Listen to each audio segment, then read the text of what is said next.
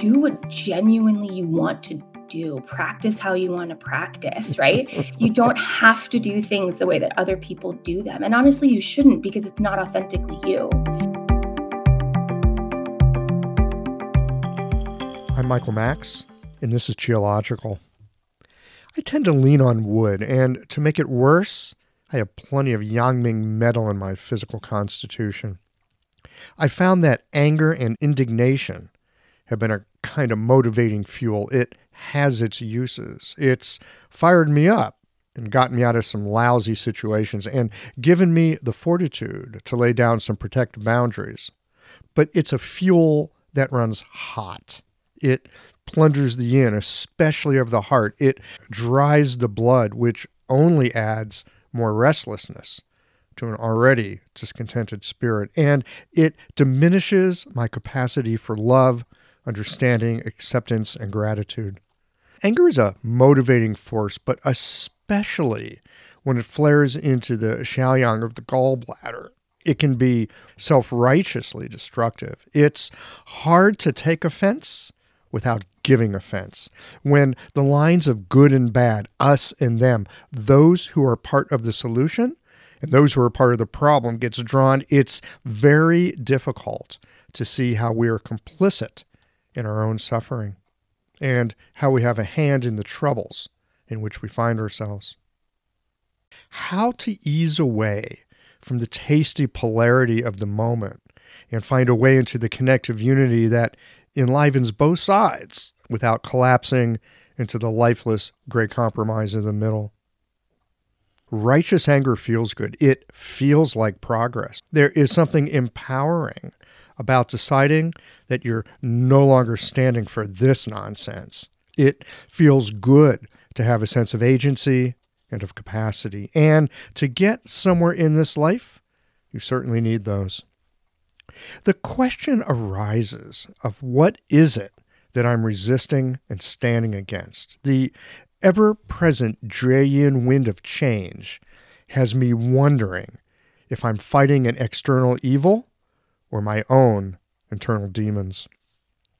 It's hard to bear witness to the moment when the Shaoyang fire of the gallbladder is hell bent on righteously correcting an injustice. We need the cool discernment and connective influence of the blood filled Jueyin pericardium to bring some discernment and some wisdom.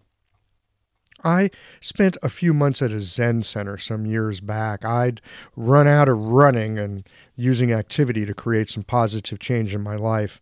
I didn't know what I needed, and I didn't know at the time, but Zen is helpful as it's a whole lot of no thing. One of the things this Zen center emphasized was the practice of bearing witness, the practice of bringing your attention to any situation in which you find yourself and seek to find equal amounts of compassion and appreciation for all of the players in any of life's dramas. To be able to hold the perpetrator and the victim as partners in a dance right foot, left foot, yin, yang, front, back, a seamless whole, to be able to attend to the suffering of all involved, including the space of the unfolding. It's not easy. My habit of leaning on wood instead of fire has me looking for a bad guy. My dry Yangming metal fuels my judgment, all of which gets in the way of bearing witness to the vast entanglement of influences in which we live. Bearing witness brings in the cool, dark depth of water that helps us to sit in the fire. Water connects us in the low places that we all share. It's the opposite of activity and yet helps to inform and guide spontaneous action in the moment. It is attentive toward the hidden unity of the polarities we so love to sink our teeth into.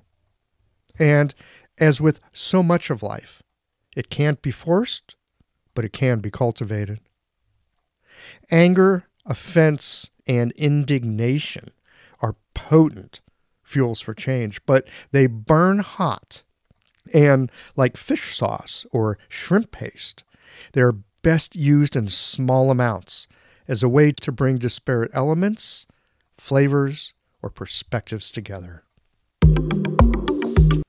One of the things that I most appreciate about having and running a business is that it's a reliable mirror, in that it will show me what is wishful thinking, what holds potential, and what is simply dead wrong.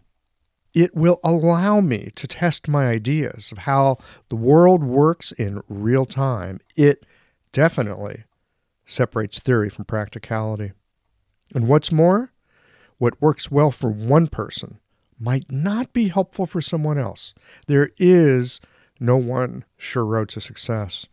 In a moment, we will be getting into a conversation with Sydney Malauer on having a small, successful practice.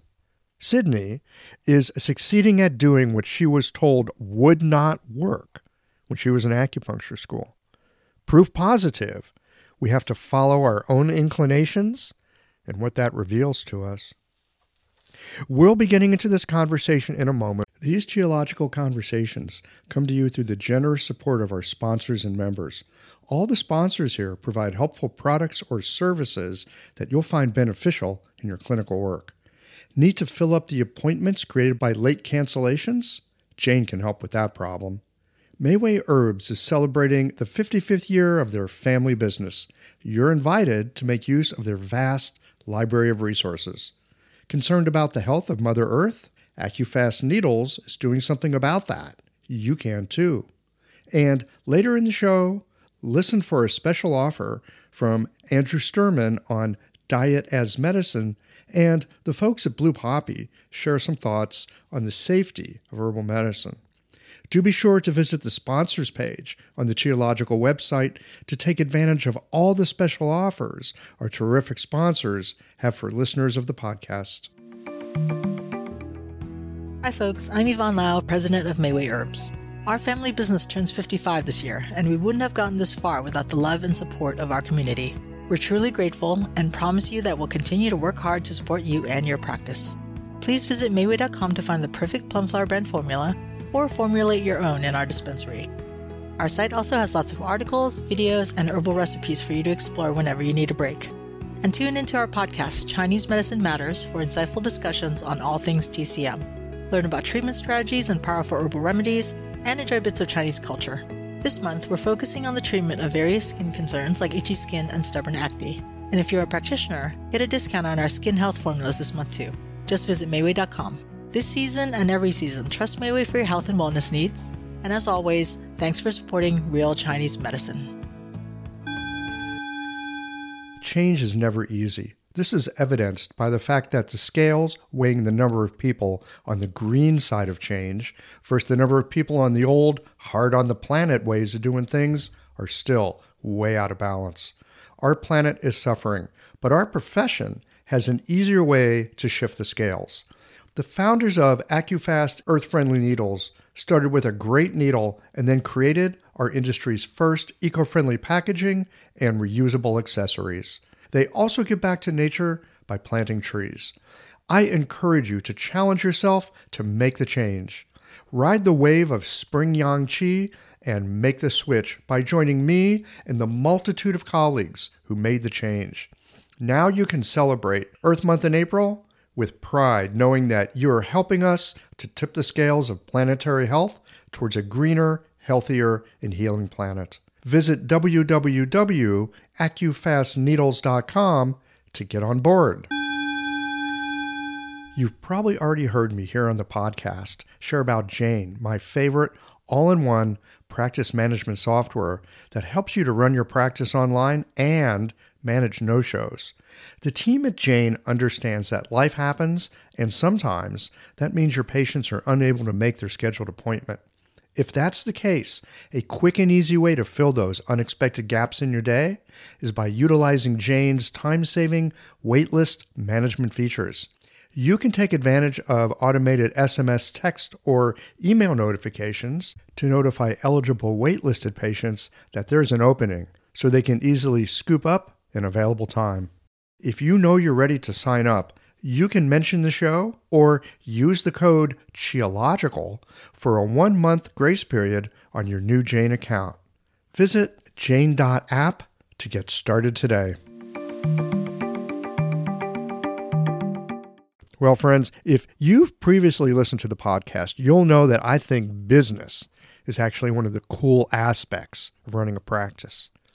It allows us an opportunity for creativity and to contribute to our communities. Additionally, the self reliance we learn to cultivate, it ultimately makes us more resilient and anti fragile as human beings. That's not a bad quality to walk into your clinic with. I thoroughly enjoyed this conversation with Sydney, and I hope that you will find her perspective and experience to be helpful in creating your ideal practice. Let's get into this.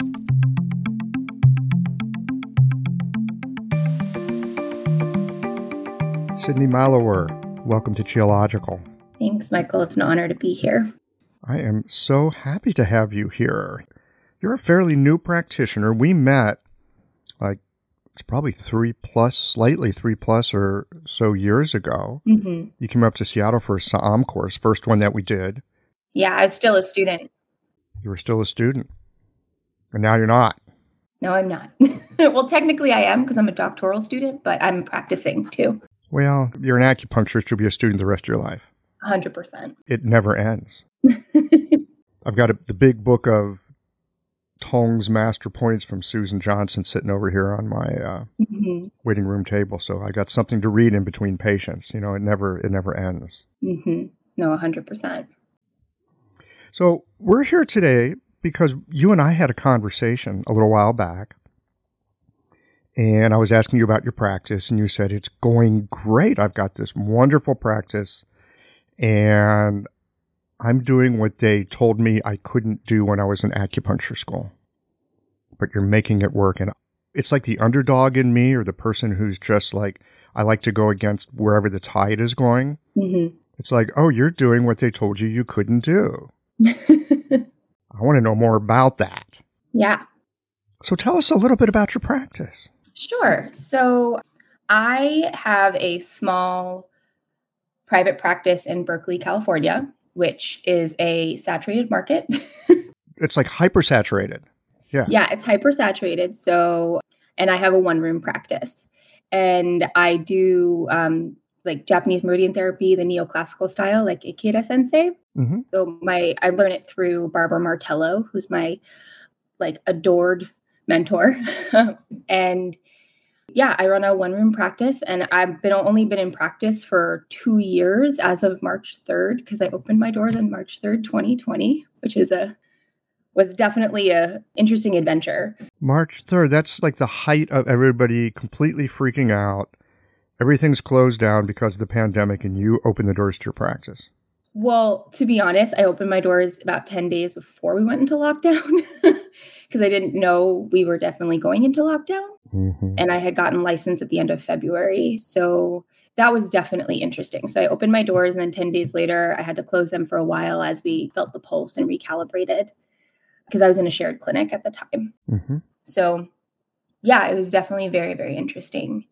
So, the big thing is that in school, and I've been talking to actually a bunch of my friends, like preparing for the podcast, because I knew we were talking about this, and they all didn't get the same message, but there was one common theme that we all got, which I'll go into later. But the message that I got was that acupuncture is a labor of love and that you really shouldn't expect to make a lot of money from it, that you had to take insurance in order to market yourself and get patients through the door and or workers comp and that you had to have a multi-room clinic like you needed to see at least two people an hour and that has just not been the case for me i see one person an hour and my rates are about the same as people who see two or three people an hour. And I've been doing great. I had a fantastic end of year last year. I kept on looking at my gross and I was like, whoa, okay. And my expenses are super low. So my gross is pretty representative of mm-hmm. my practice. So part of your secret sauce is keep the overhead low. Part of it's keep the overhead low, and part of it's like do what genuinely you want to do. Practice how you want to practice, right? you don't have to do things the way that other people do them. And honestly, you shouldn't because it's not authentically you. So, a little bit of my background I worked in marketing for social startups for around 10 years before becoming an acupuncturist.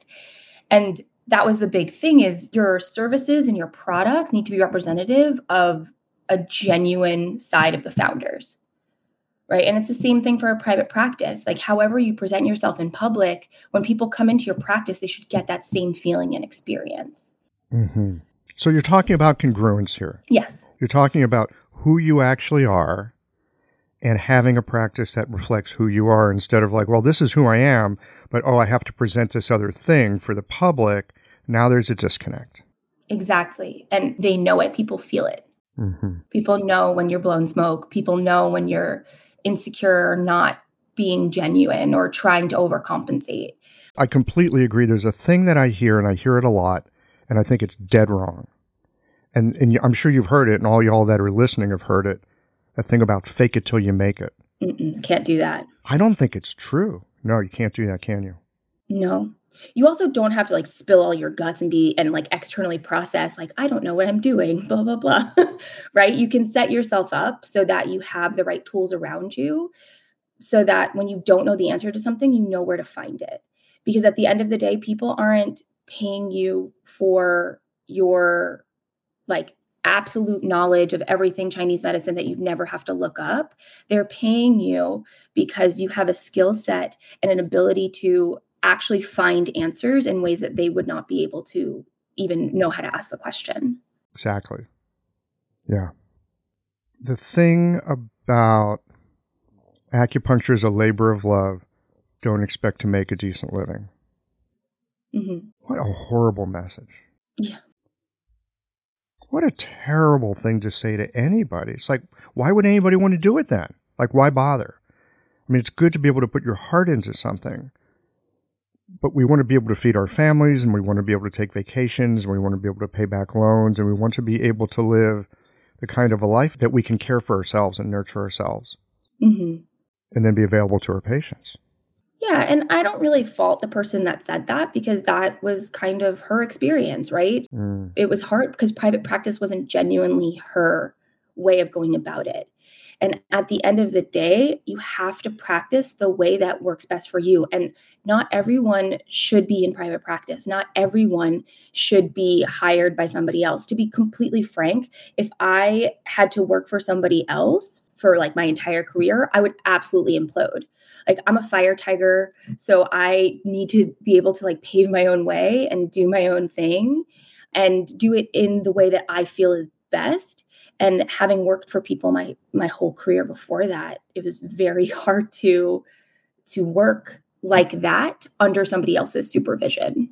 So for me private practice is kind of the only way that could really work for me mm-hmm. for the long term. Like for a short term of course i could you know fill in for somebody or work for somebody else but not for the long term.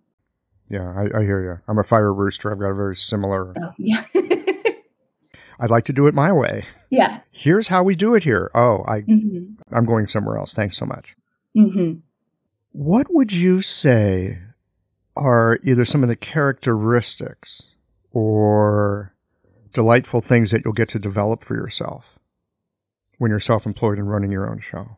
Mm.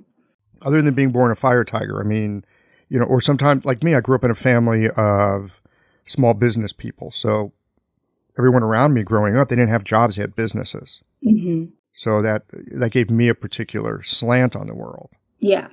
But if you don't have those things, what are some of the skill sets or maybe just some of the talents that you might already have latent that you would want to bring up and out in running your own practice?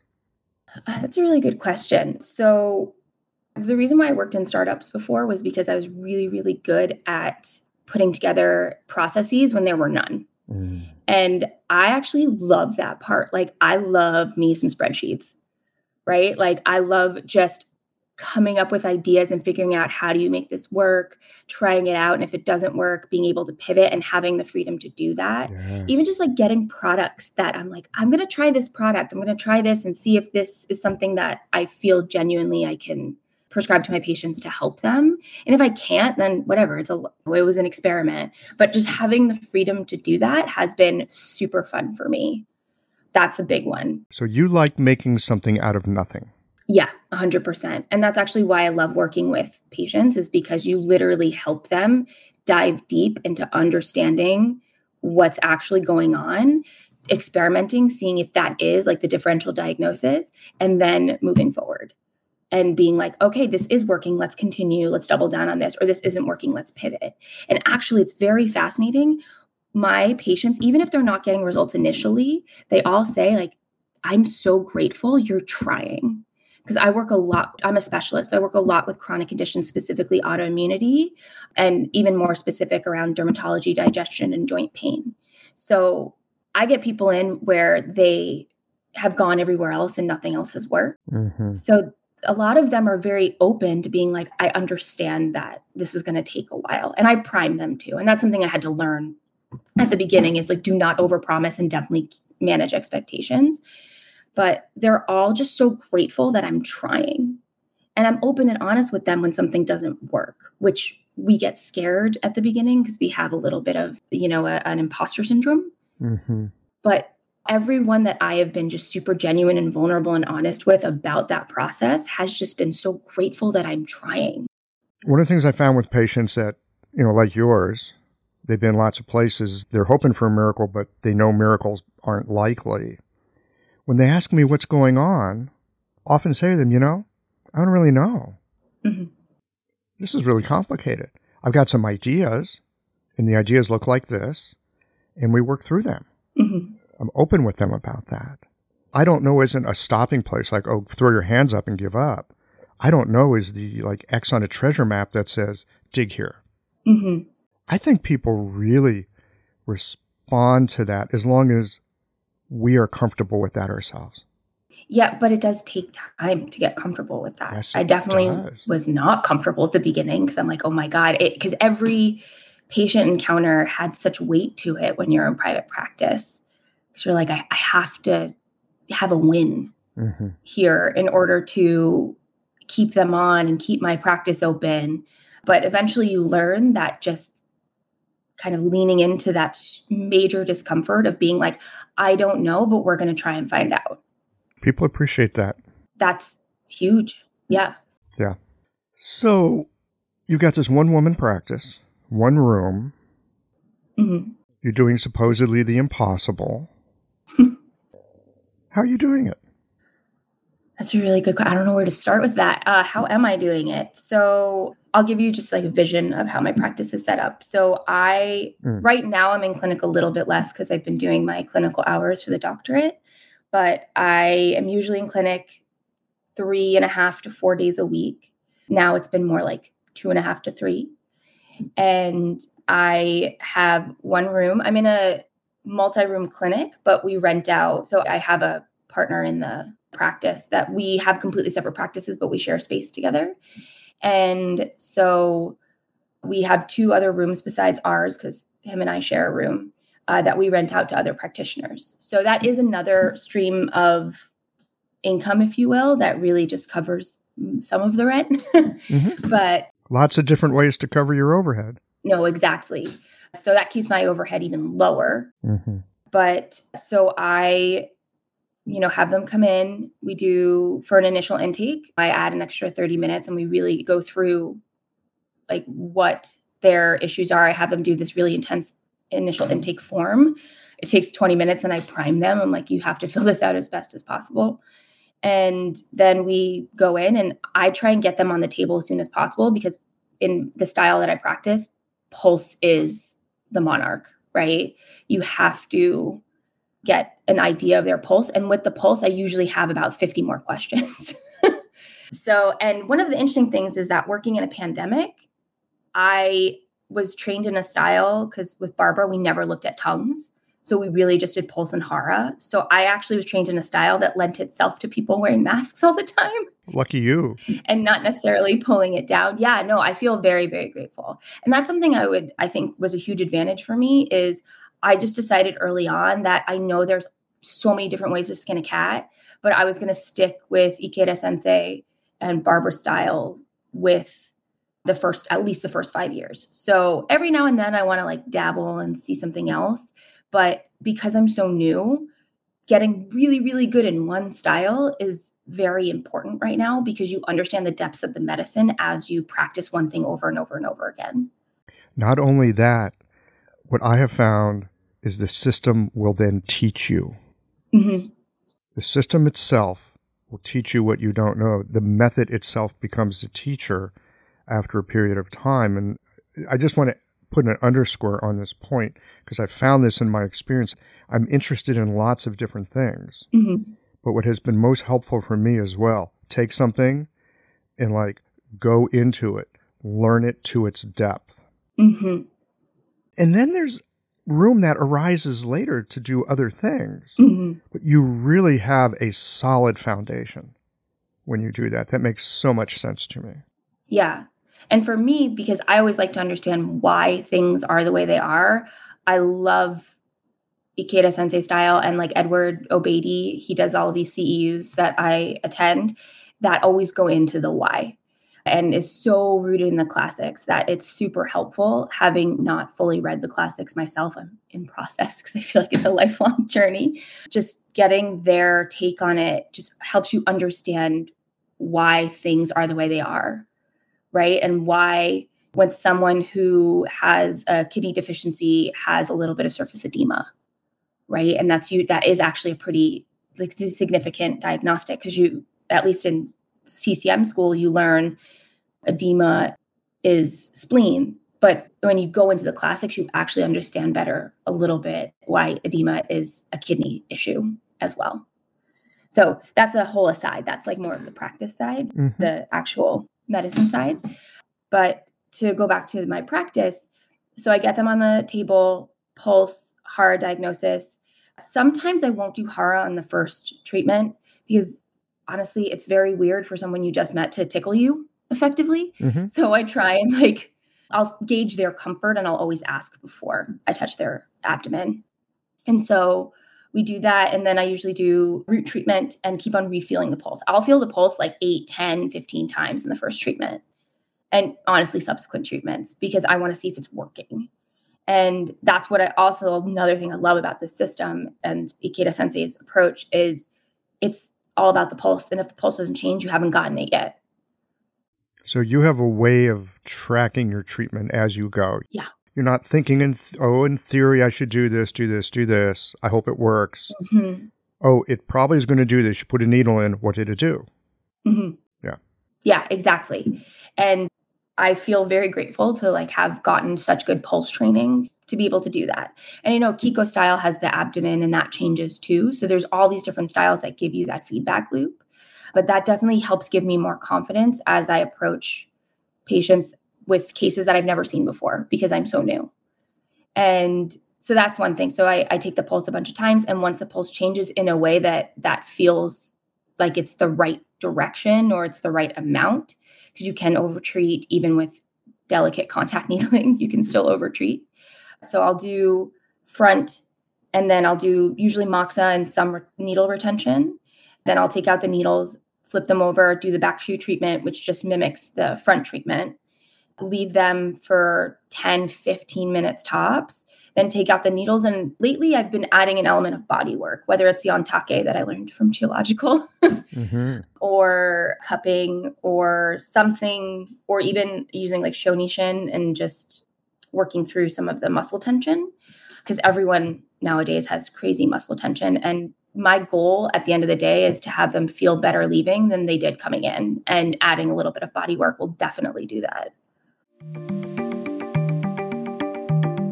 Hello, everyone. Andrew Sturman here.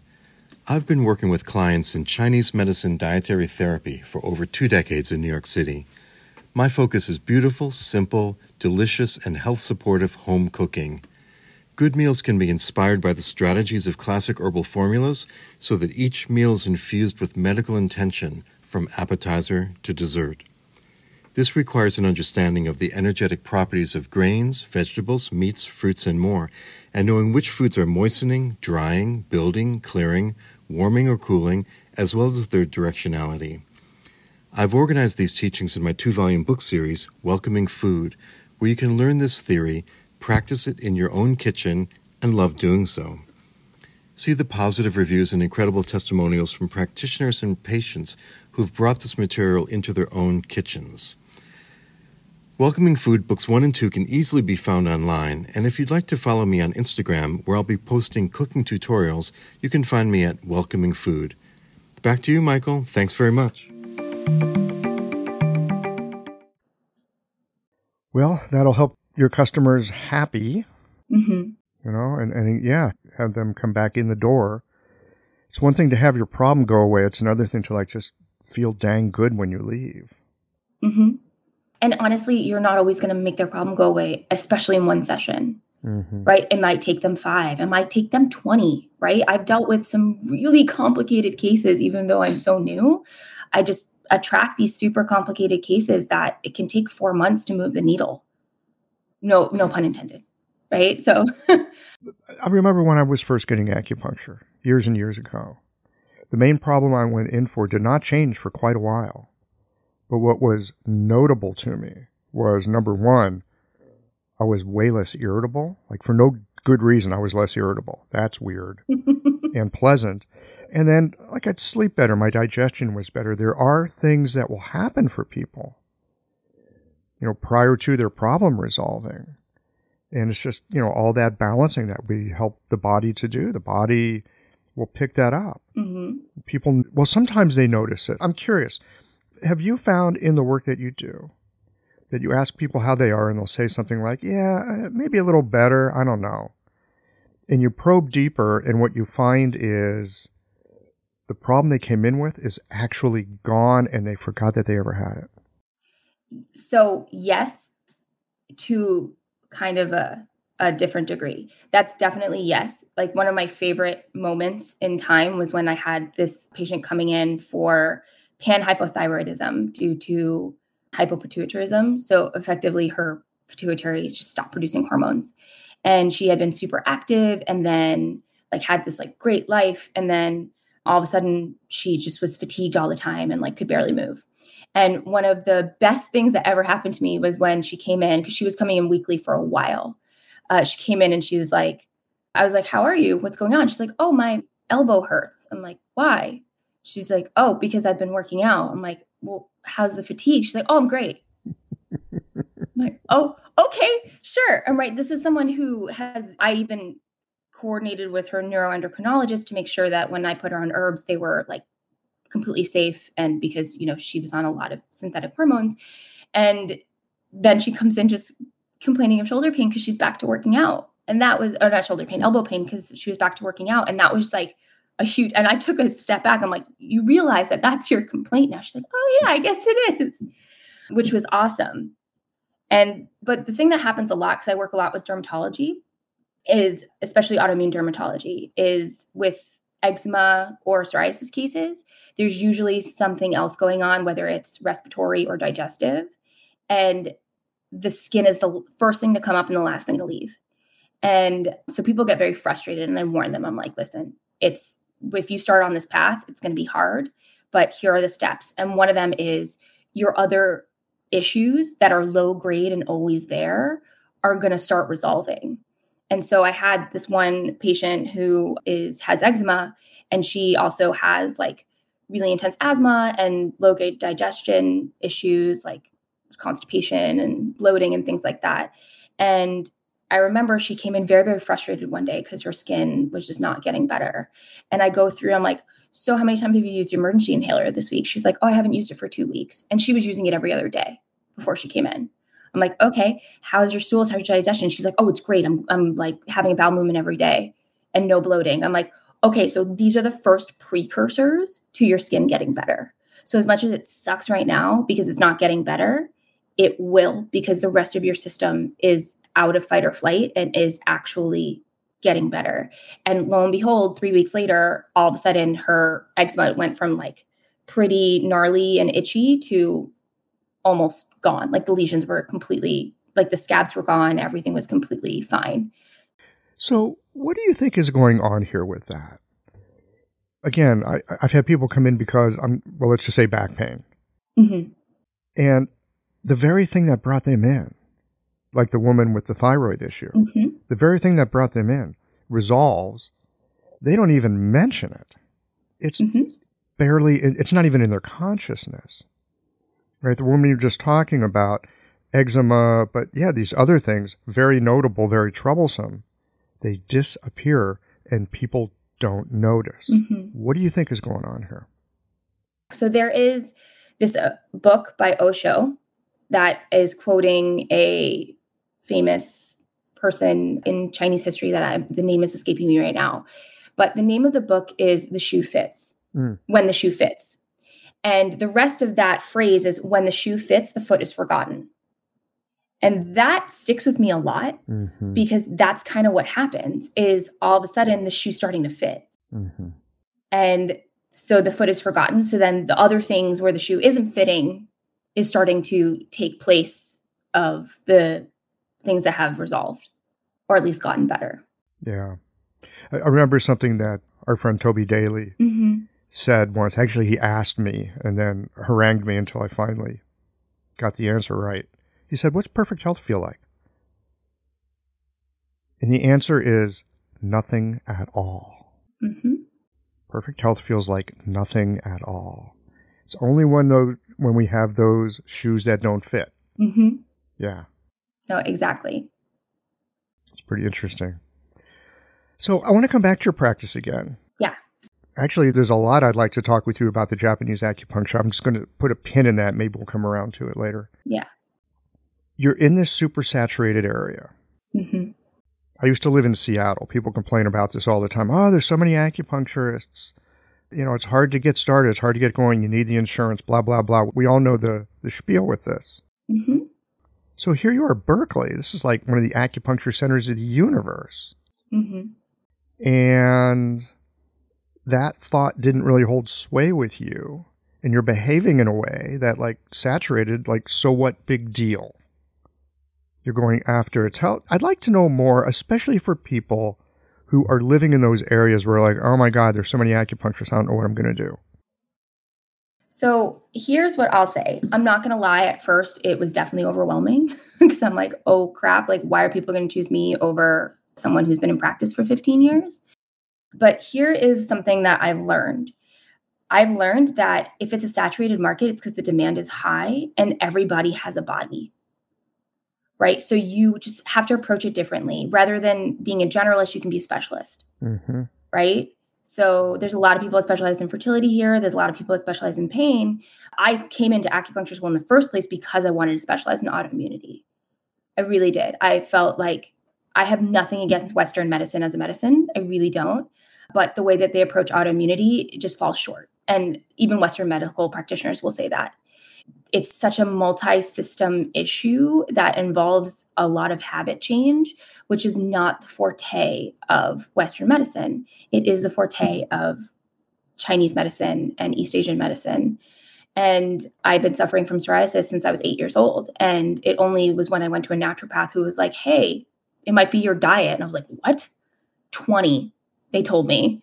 I was like, are you kidding me? And lo and behold, I removed wheat and gluten and I was so much better, significantly better. Mm-hmm. So that's aside. So back to the the saturated market, I don't think of it as us being competitive. I think of it as us being a great network of practitioners that can refer to each other. And honestly, we do it all the time. So there's this really great, I love Facebook, not for personal stuff, but for acupuncture stuff. And like I really just use Facebook now for to like be in all the acupuncture forums. I love it. It's just something that brings me joy. because I love interacting. I love hearing other people's perspectives. And there's a Facebook group for Bay Area acupuncturists that I find to be super lovely and supportive right? People are like, hey, I have this person who doesn't want to commute to me anymore, or we're not making any progress, or they moved. Is there a practitioner that either specializes in this, whether it be a, a certain style or a an ailment or something along those lines? So I don't feel a lot of scarcity around being in a saturated market. Now, it took time to get there, especially because at the beginning, my marketing scheme was going to be going back out there and re poking my head out the hole that I was in for four years for acupuncture school and reinvigorating my social networks. And that obviously couldn't happen. Right. So over time, you start putting out things in these acupuncture groups being like, hey, yeah, I work with this, or I've had a patient like this. So then they start referring to you. So that's why in being in a saturated market, I don't feel the scarcity personally.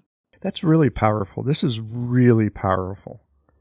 To have that mindset, not just the mindset, but the vision and the heart and the sensibility. There's a lot of acupuncturists around here, and I don't feel scarcity mm-hmm. in terms of getting new patients.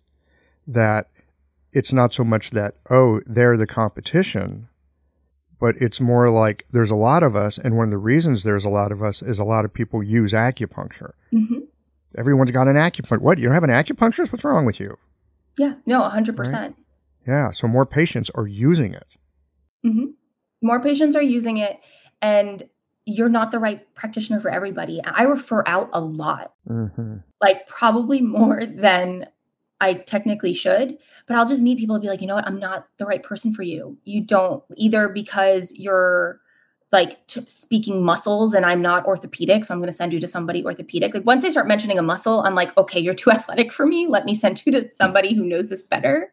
I don't do fertility because honestly, there's a lot of people going through IVF IUI here that I don't want them putting their eggs in my basket, literally, mm-hmm. because there are so many amazing practitioners that have that study this and make this their life and can give you so much more than just the acupuncture side. They can give you the lifestyle guidance. They can give you the emotional support, right? But I don't have that. That's not my passion. Versus for someone going through autoimmunity, if there's a practitioner that doesn't deal with that all the time or hasn't dealt with that themselves, they might not have the ability to support someone and hold space the way that I do. Right. So, yeah, that's kind of where I feel in terms of this area. Like, there's a right practitioner for everybody. And so, going in with that perspective helps, even though it's terrifying when you're like, oh my God, I have, you know, 50% capacity this week and I am referring this person out. But at the end of the day, it works best for them. It works best for them. Mm-hmm. I think it actually works best for you. And the reason that I say this is because it took me well over a decade to learn there are certain patients, they're really not for me. Mm-hmm. I used to think, oh, I should be able to treat everybody. And oh, my book is open, so of course I'll see you. But there really are some people. Me, I will be better served. They will certainly be better served if I don't see them, if I leave that space open for the people that really are a good fit for who I am and what I do. Mm-hmm. And I hear you in the very beginning stages of your practice here, recognizing that and honoring that. And I can tell you from having a little more time in the boat, that can be a rough lesson mm-hmm. for a lot of us to learn. But once you get it, you start seeing more of the kind of people that you do want to see, and things do go smoother, mm-hmm. and life is not so troublesome. And I found I was not so tired at the end of the day. Yeah, because the patients that aren't the right fit, you're exhausted. Mm-hmm. And I learned that the hard way. Like I took on people who I felt in my gut because I'm very gut oriented, right? I'm like, this isn't the right person for me. Like I'm not the right practitioner for them. Mm-hmm. I should refer them out, but you know, I'm going to take them on, especially at the early stages, right? Right. And then it wound up being a disaster, right? Either the person's expectations were wild and I was working so hard to meet them because I'm a people pleaser and I just was exhausted at the end of the day, or they weren't doing any of the their part because I am not your solution as a practitioner. I am part of your solution, but your solution is mostly on you, right? You have to take advice and implement them. You have to take your herbs. You have to do the dietary changes and you have to do the postural changes and like get up and stretch your back every 20 minutes if you're at the computer all day. Right? Like these are things that you have to do that I can't fix for you. So I do a free initial consultation and in that I set those expectations. And there are people that are like, you know what? I'm not looking for this. I'm like, great, here's someone for you. Mm-hmm right? They're like, no, I'm just looking, or I'm just looking for like relaxation. I'm like, that's totally great. I'm going to refer you to somebody who is more your style, right? Who does like a lot of body work and a lot of all of these things that that just aren't my style. It really helps to know who you are and what you're here for. 100%. I think that's if anyone's starting a practice or starting a career, I don't even want to say a practice because again, private practice isn't for everybody, but if you're starting a career, just like knowing your deal makers and deal breakers is will save you so much heartache. Yeah. So that's a really easy thing to say. Mm-hmm. But it's kind of like one of those values clarification exercises when you realize, well, actually, I don't know what my values are. A real wake up moment. Mm-hmm. Gosh, is it really important? Well, actually, yes. Any suggestions that you have for people Yes. about, like, yeah, knowing what you're here for? Oh, I was hoping you would get into this. Oh, good. So I switched careers, obviously, to go into acupuncture. And in that process, I did this whole, like what you're talking about is clarifying who I am, what I do, and why it matters as a human, right? Mhm. As a human. And so, as a human, not as a practitioner, like as a human. And so, there's three stages. One is doing some sort of objective assessment. I really like Strengths Finders. Strengths Finders was amazing. It was fantastic and super eye opening for me. And it was strengths that I didn't even have a word for, right? Like my number two strength in Strengths Finders was strategic. By the way, Strengths Finders is the Clifton Strengths Finders. It's based on positive psychology and it pretty much just brings to the surface what are your innate, like what you're innately good at. What's your superpower? Kind of, yeah. And so it's like a list of 36 leadership strengths. And the point of it isn't to make up for your deficiencies, it's to partner with people who have strengths that complement yours. Mm-hmm. So when you do it in a corporate setting with like a team, it's really helpful to be like, oh, I'm not going to give this person this assignment because it's not part of their strengths. I'm going to give it to them, I'm going to pair them with this person so that they can like. And when I managed people in my last job, that was something that I did. I would like pair people just so they would get the job done better. But so I did the strengths finders, and my second strength was strategic, which baffled me because I am not a long term vision person. I never have been. But when you read their description of strategic, it actually made a lot of sense. I'm really, really good at coming up with like the next three steps for people in different arenas. So it's like if you take these three steps, this is likely to happen. If you take these other three steps, these are likely to happen. They're not long term strategy, but they're short term till you get to a, a node, if you will, of when you have to then pivot or continue. So that was really fascinating for me. So I did the Clifton Strengths Finders. You can do Myers Briggs. You can do whatever, Enneagram, whatever works for you. You can do all of them, right? Strengths Finders was just the one that was most applicable for me. And then I did what's called like a GBM analysis, I would call it. It's a good, bad, missing, where I took all of my past jobs and went through what was good about them, what was bad about them, and what was missing. Mm-hmm. Right. So all of that was super helpful for me to understand what do I need to thrive. Because at the end of the day, I'm not just looking to survive, I'm looking to thrive.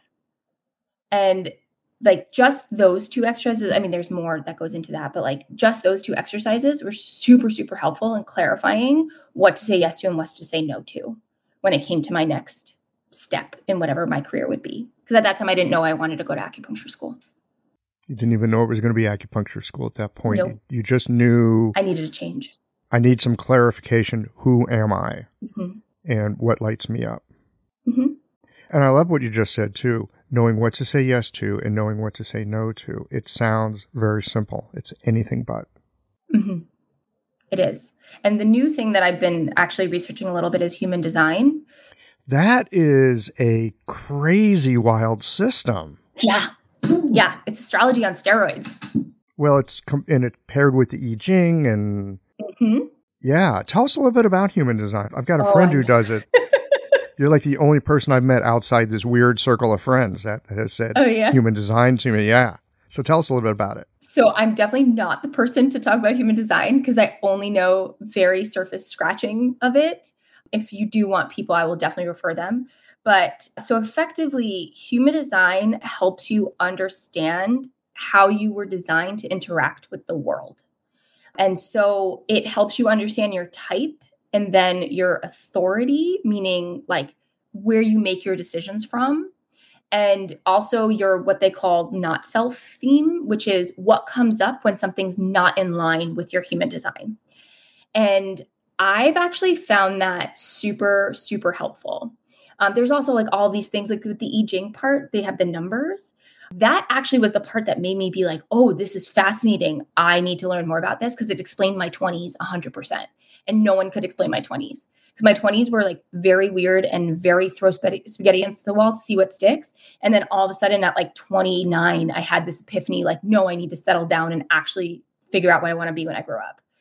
And it was like a sudden change and I didn't understand it, but human design explained it. So that's what made me understand a little bit better, like that I needed to explore this more. But what is really helpful is it helped me get comfortable in strategies that worked for me. So I don't do social media posting, right? Like I do, but it's not to get patients, right? I actually more do it for like coordinating with other practitioners because I like meeting other practitioners. Mm-hmm. but I don't do it at all to bring people into my practice.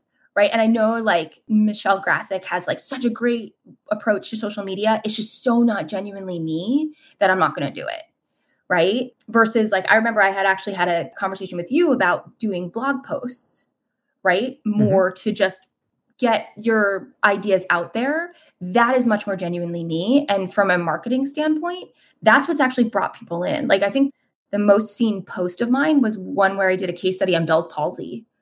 And for some reason that like brings people in. It's referred on other people's blogs. And I thought that was really interesting because people will read my re- my my writing and get a sense of who I am, and that's what makes them reach out to me. If you're writing in your own voice, exactly, then they will get a sense of who you are. If you're writing in some sort of corporate vanilla, third person, no spirit, no heart, yeah, it won't land. But if you write in your own voice, much like we were talking about earlier, the people that are right for you, they will gravitate. They'll go, "Ooh, I'm interested. I, I love this woman's writing." and other people will read it and go, "What the hell?" You know, click. They're on to the next thing, which yeah. is perfect. And the interesting thing about that is that the posts that I did because I felt like I had to get no traction. The posts that I did because I was like, "Oh, this was an email." Most of my posts started as emails to my patients, to be completely honest. Well, there you are with authentic voice. Mm-hmm.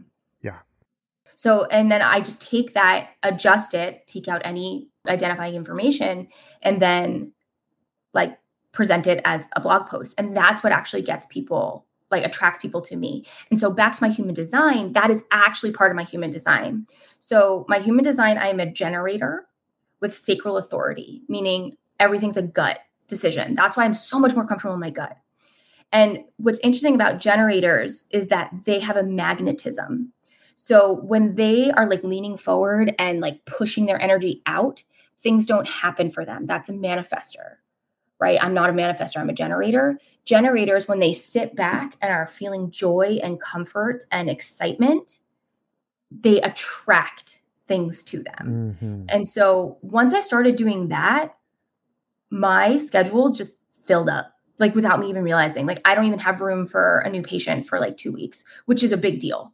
I mean, now I do because it's it's uh it's January and I had a bunch of cancellations, but so you being you turns out to be the most powerful marketing force you can put out there. Yeah. Which is funny because I worked in marketing for a long time and we did the authentic part, but we did a lot more push. And as a practice, I don't have to push. And that's hard to do. Well, especially if pushing is not in your nature. I'm very similar to you. I, I was thinking the other day about all the wasted time I spent going to air quotes here networking events. I never, ever, ever in my 20 plus years of practice, I've never gotten a patient from one of those. Mm-hmm.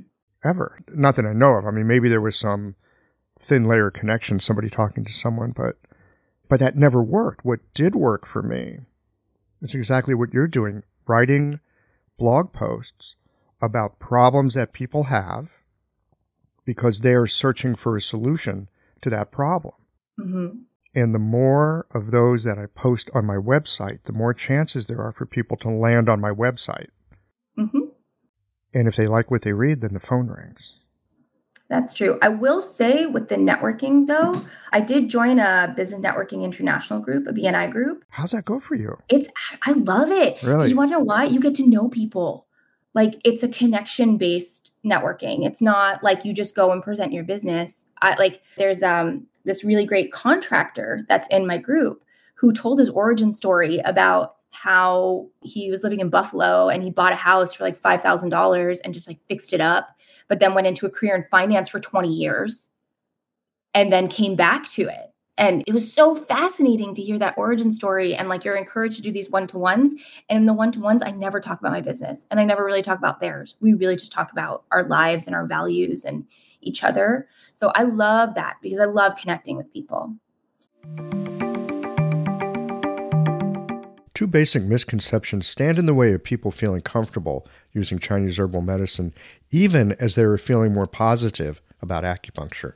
They are concerned about safety as herbal medicine is an unregulated industry and feel herbs are not effective to treat most conditions. Blue Poppy is committed to meeting all FDA safety regulations. All of their herbal products contain minimal or no filler to maximize potency and efficiency. Their granules are carefully manufactured in GMP certified facilities, and every batch is tested multiple times for pesticides, heavy metals, and microbial content at the manufacturer and by SGS Laboratory, a Swiss certification and inspection company. For over 20 years, Blue Poppy has made quality and safety manufacturing standards their biggest priority, resulting in exceptionally effective, herbal formulas.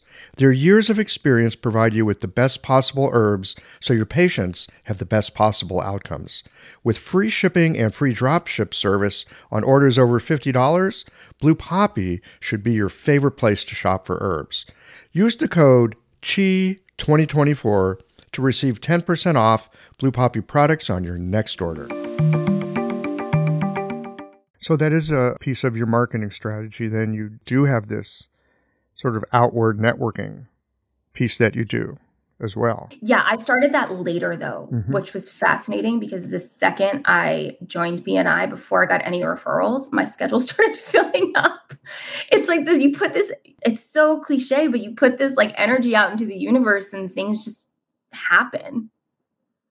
It's cliche and it sounds really airy fairy woo woo. Mm-hmm. There is something about living out of our authenticity that seems to help. No, 100%. I don't know why, but it just seems to help. Well, if you want to go like just a little bit more esoteric and deeper, at the end of the day, we're here to learn lessons that we're supposed to learn, right? And as you are in the thing that you're supposed to do in this life, whether you want to call it a dharma or a purpose or whatever, then all of those lessons, good, bad, neutral, whatever, come to you and you can approach them. And you have an opportunity to approach them when you're living your authentic self. When you're not living your authentic self, you're either just frustrated and angry or disappointed all the time. And that's then you don't have room to notice if there's an opportunity for you. Yes. I have a sense too that the universe likes it when we put skin in the game. Mm-hmm. It really matters. Yeah, and intention is really important too. Tell me a little bit about intention. So I know you talk about a lot of that on the podcast, but every patient interaction, every time you talk about your practice, there's intention behind there. When you're talking about it with a stranger or with someone that you're treating or whatnot. And the intention needs to be pure because when it's not, it doesn't. And it's hard to get it to be pure. I'm not going to lie, it's not easy, but it needs to be about like, what is your genuine purpose in being a practitioner? Right. And my genuine purpose in being a practitioner is I really want to give people the support and space they need so that they can solve problems themselves. Right. You give them the resources but there's this great quote i'm butchering it a little bit in between heaven and earth that actually like made me decide to be an acupuncturist that says it was talking about western medicine's approach versus chinese medicine's approach and western medicine treats the body as a machine when eastern medicine treats the body as a garden and the gardener's job is to tend to the weeds and make sure it's getting enough water. But at the end of the day, it's the garden's job to grow. Wow. That really touches in. It's the garden's job to grow. This is why when patients come in and they say things like, You got rid of my knee pain, I'm very reluctant to take that and say, Yes, I did. Because it is the garden's job to grow, and it is the patient's body, mind, spirit to find the way of healing, of, of bringing those latent resources that are there, but maybe not in play. We have these fabulous jobs where we get to assist and accompany. It's a very helpful reminder mm-hmm. that it is the garden's job to grow. And I think one of the promises, it's a failed promise by and large, not always, but often, it's a failed promise of Western medicine that we're going to take care of your problem and we're not going to ask you to really do much. Mm-mm. You don't have to do anything. And our medicine is very different because it, we are asking people to live their life more fully, and we're there to help them do it. A hundred percent. And especially with autoimmunity, you can't fix somebody. Like you just can't. I work with a nutritionist and I love her. She's so funny. Her big thing is like you cannot out diet stress. You cannot out supplement stress. You can't out herb stress. And so her big thing is like we deal with stress first and then you can do everything else but you got to deal with stress right? And she gives me ideas and i'm a type a person so it does i, I do get stressed very often. But it's always a good reminder like when i feel like i'm frustrated about something like something in my health isn't going properly then i'm always just like i'm like no no no that's making it worse right? And with our patients like especially with autoimmunity like we need to help them with that stress management by giving them the tools so that they can do it themselves. Same with dietary change, right? And part of that is education and setting expectations and telling them, like, you're starting on a journey. You're going down a path where you might not be able to eat bread again, right? You can't work the way that you've been working because that's what's destroying your body. It's not anything that I can fix for you. And it's hard. It's hard to get to the point where you have to be like, I am not your answer. Right? I can help you figure out your answer. I can help you be your gardener. But at the end of the day, this is your garden and you need to grow. And I think this comes back to what we were talking about earlier in setting expectations with patients mm-hmm. and, and deciding if someone's for me or not. If somebody is looking to have their problem be taken away from them, probably not a good fit for the kind of practice you have. Mm-hmm. And that's actually one of the reasons I refer people out because I have to get them to agree to do something, right? If it's someone with like gallbladder disease who's has all these stones, I'm like, listen, I'll work with you, but only if you promise that if you have any colic or end up in the ER again, you get it removed. Right. Or, you know, with people with eczema, I'm like, you're going to have to give up bread. And people, it's really funny because there's one person who actually now sees me, but in that initial call, she was like, no. And she actually started like crying that she had to give up bread. And I was like, listen, I get it. If you don't want to, I totally understand. I would recommend going this other route to help you just feel better, but it's not going to make a dent.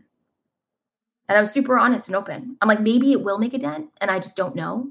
Maybe there is a practitioner that can do eczema with just needles. And if there is a practitioner in the Bay Area that knows that, please let me know because I'm mm-hmm. very curious to talk to you. Yes. But it's very unlikely. Right. And so you have to like prime them and be like, this is a journey that you're starting. You got to be ready. And if you're not, totally understand, no judgment. Here's somebody else for you. Well, so we're back here to what are our strengths? What are our values? And do we know what we're here for? And do we know what we're not here for? Mm-hmm. That kind of clarity is so helpful. Yeah, 100%. And it's interesting because I'm like reflecting on my practice, right? And how I built my practice. And I'm very grateful that I have the practice that I have. It's very easy to dismiss other people's success, right? Where you're like, oh, they had a parent that supported them so they didn't have debt, right, through schooling, right? Or it's like, oh, they have, you know, they're married and their partner makes more money. So that person had the time to figure out how to build a practice. Or one that they use for a really good friend of mine is she has lived in the town that she practices in for most of her life. So she already had a huge network. And I just want to say, like, everyone has luck like that. You just have to really inventory it and find it. Like, what are your tangible and non tangible assets? Mm. Because when you're starting a practice, everyone has luck like that. Whether it's they have a friend who is a huge influencer in their community and everyone wants acupuncture, they just don't know who to go to, right? Or they have a connection to somebody who is looking to actually retire in five years and wants to train them and, and have them take over their practice. I just want to tell everyone who's listening, like who is thinking about starting a practice, don't dismiss other people's success because of something that you don't have, because you have things that they don't. And what I have found for myself is there are some things that I didn't have but I needed to develop. Mm-hmm. And the practice and sticking with it has forced me to develop those aspects of myself that I rely on every day now. And I'm so glad that I'm in touch with them, but man, they were nowhere to be found in the beginning. Mm-hmm. And the practice itself kind of wore away some of those edges so there's also that. Our practices will teach us a lot about ourselves over the years. A hundred percent. And yes, you know, we all have our own karma and dharma that we bring to it. Mm-hmm. Uh, you know, in our own perspectives. I love how experimental you are. I love that you've got this background that you did with the startups, but beyond that, you had this vision of what you want. Mm-hmm. We're like, well, let's try it. I mean, like, why not try it? Yeah right? If it doesn't work, you can always go do something else. Yeah. You could try something else, but why not go for the thing that you actually have in your heart? Yeah, that's always been my way of going about things too. Even when I was a kid, like you can ask my parents, I just kind of was like, I'm going to try this. And if it doesn't work out, it doesn't work out. Yeah. But I also grew up with secure attachment bonds because my parents are awesome. So I had that feeling that I could do that, that feeling of safe haven. So I feel very, very grateful, very grateful. And at the end of the day, a lot of it comes down to like, what am I grateful for? Mm.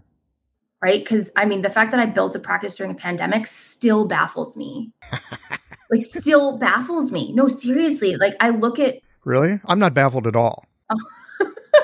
I mean, when you go through the stress of CALE as a type A person, which is the California acupuncture licensing exam, and you are like, finally you're like, okay, the stress is down. I wasn't even paying attention to the news of the pandemic because I was so focused on passing this licensing exam. And then I got my license in hand February 21st, 2020, open my doors March 3rd, and then everything collapses. And you're just like, because you're still, I was still so burnt out from the licensing exam. And I think I cried for two days because I was like, okay, like I just need a palate cleanser right now because like this does suck. This does suck. And at the end of the day, it worked out. It sounds like it didn't just work out, Sydney. It sounds like in some ways it motivated you. Interesting. I hadn't thought about it that way. I don't know. I have to think about that. Think about it. Get back with yeah, me. Yeah, I will. yeah, sometimes the universe throws us a curveball and it's actually the perfect pitch for us. It's an oddball. Yeah. Um, sometimes that's the perfect pitch for us. I'm curious to know what has been the most fun part of building what you've built? That's a really interesting question. Honestly, like I really, really love my patients. Like I look at my schedule every day and I'm like, oh my God, I'm so excited. I have to tell this person I watched Ted Lasso.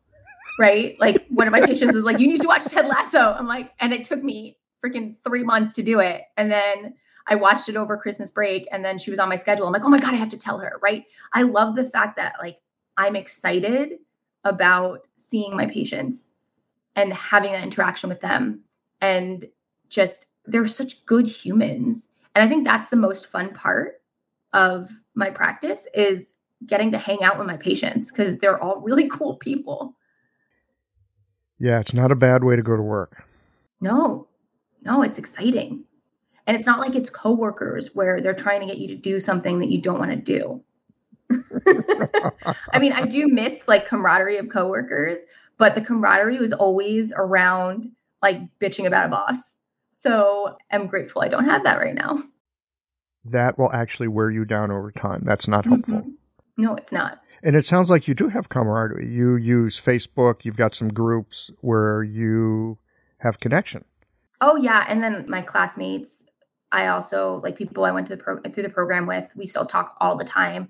We share like patient cases. We share questions. Like, oh, I have a friend that works in fertility. So, like, if I have a patient who has like a menstrual issue, because I do do women's health, it's not my focus, but I do address it because it's an extremely important thing to address when you're addressing anything having to do with autoimmunity.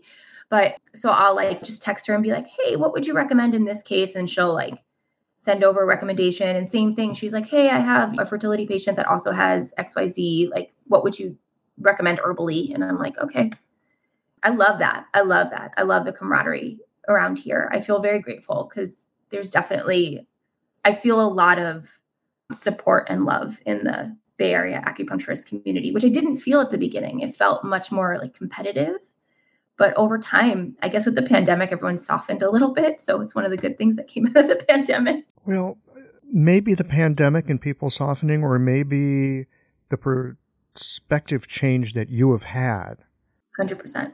Where instead of, oh my God, look at all this competition, it's like, oh, look at all these colleagues.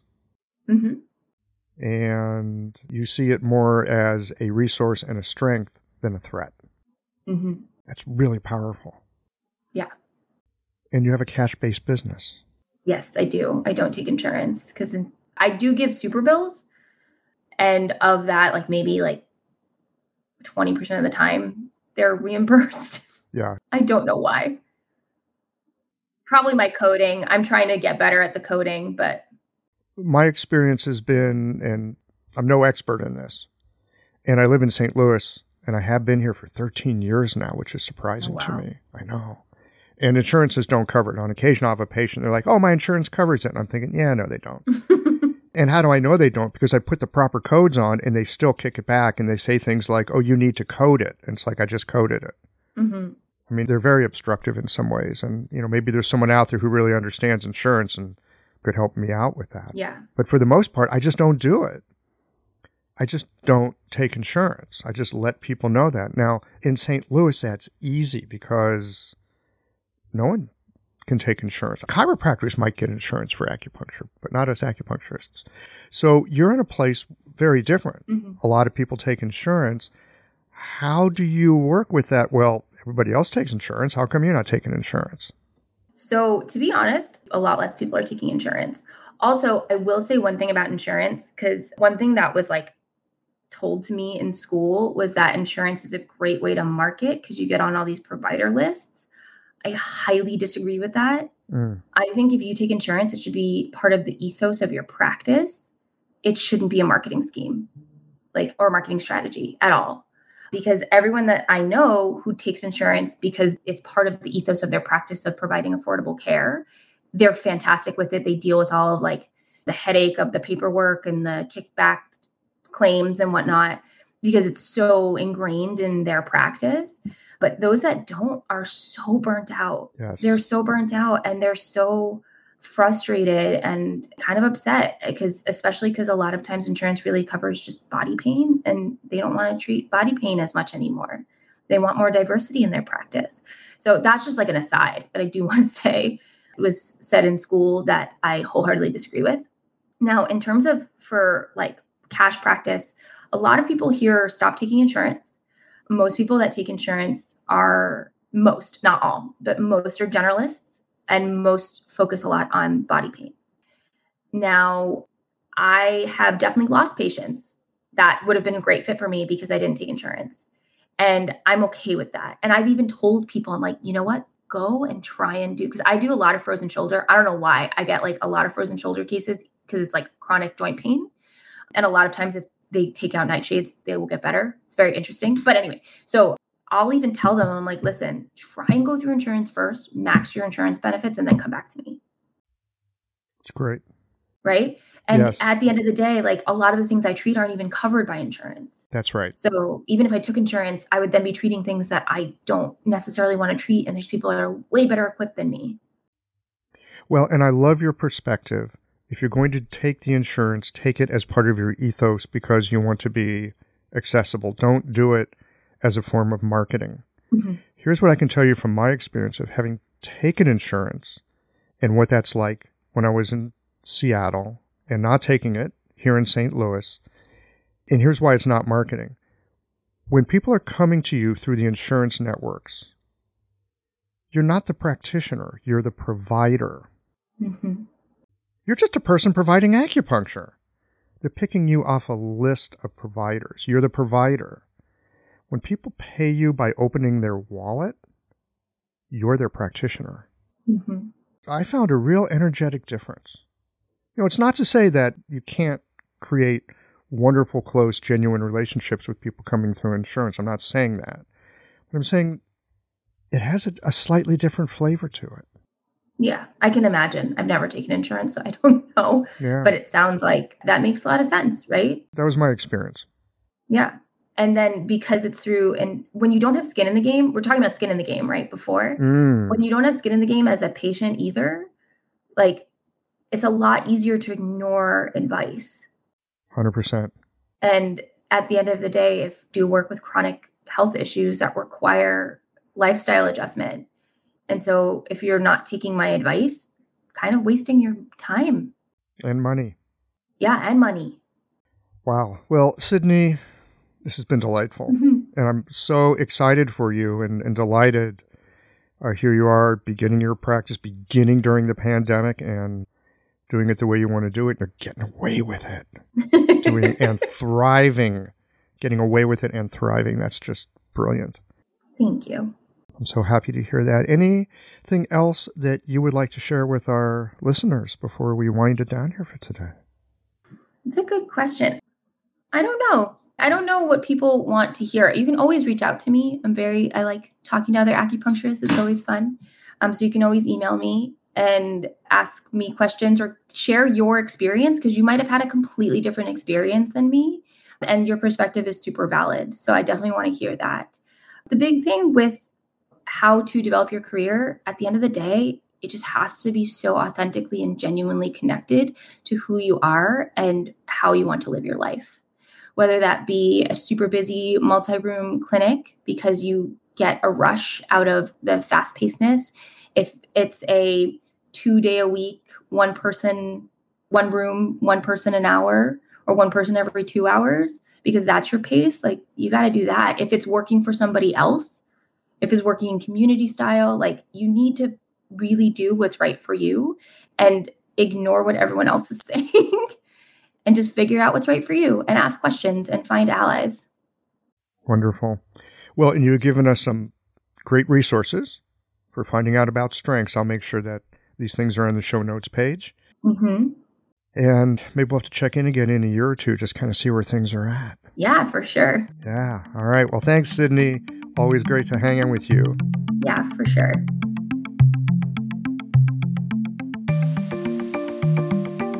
I'm a bit of a contrarian. And so when I hear that someone has not followed the usual mainstream advice and instead blazed a path to the heart of their own passion and found a way to make their own vision work, well, it warms my heart. And it reminds me there's no one size that fits all in business, just like there's no one size that fits all in medicine. That said, there are some reliable principles, and it is up to each one of us to grasp those principles and then see how they work for us.